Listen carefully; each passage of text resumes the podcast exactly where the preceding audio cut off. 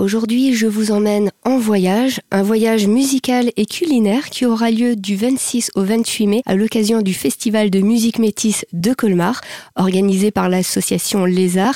Et pour vous le présenter, je suis en studio avec euh, Thomas Pazuello, coordinateur et programmateur du festival. Bonjour Thomas. Bonjour. Pouvez-vous nous présenter le festival? C'est donc un festival de deux concerts autour des musiques du monde, dont on fête cette année la 27e édition. Le festival a lieu chaque année au moment de la Pentecôte, donc cette année ça tombe du 26 au 28 mai, et se passe au Cercle Saint-Martin de Colmar, pas très loin de la gare. Parlez-nous de la programmation musicale. Le festival comprend euh, 10 concerts, donc il y a une avant-scène à Célestat qui a lieu le 17 mai, et du 26 au 28, il y a 9 concerts, à raison de 3 par jour. Et on va vraiment chercher dans les esthétiques du monde. Nous, ce qu'on aime, c'est le métissage, donc euh, c'est des groupes qui vont présenter des genres de musique euh, traditionnels de leur pays d'origine, métissés à des genres un peu plus euh, populaires, plus récents. En tête d'affiche du festival euh, Blick Basile, le samedi 27 mai à 20h30. C'est un bel exemple de ce métissage. C'est un chanteur euh, camerounais dont on a beaucoup entendu parler avec euh, son euh, premier album euh, 1958 qui parlait d'un grand héros camerounais mort cette même année-là, tué par l'armée française. C'est un chanteur qui va mixer des sons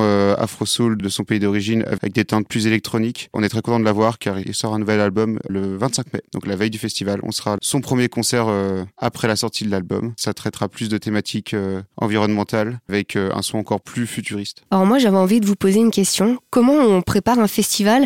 Euh, Comment on sélectionne justement les artistes? Notre particularité, c'est qu'on a une association avec des bénévoles qui s'impliquent dans la programmation, qui vont voir des concerts tout le long de l'année. Et on se réunit euh, très régulièrement pour parler de ce qu'on a vu et sélectionner ce qui va passer dans ce festival. Où est-ce qu'on peut acheter son billet? Il suffit d'aller sur le site de l'association Les Arts, rubrique musique métisse, et vous trouverez euh, le petit encart Hello Asso qui vous permettra de prendre soit des passes 3 jours, soit des passes, passes soirée. À noter que si vous prenez un passe 3 jours, ça fait comme si vous aviez une soirée gratuite.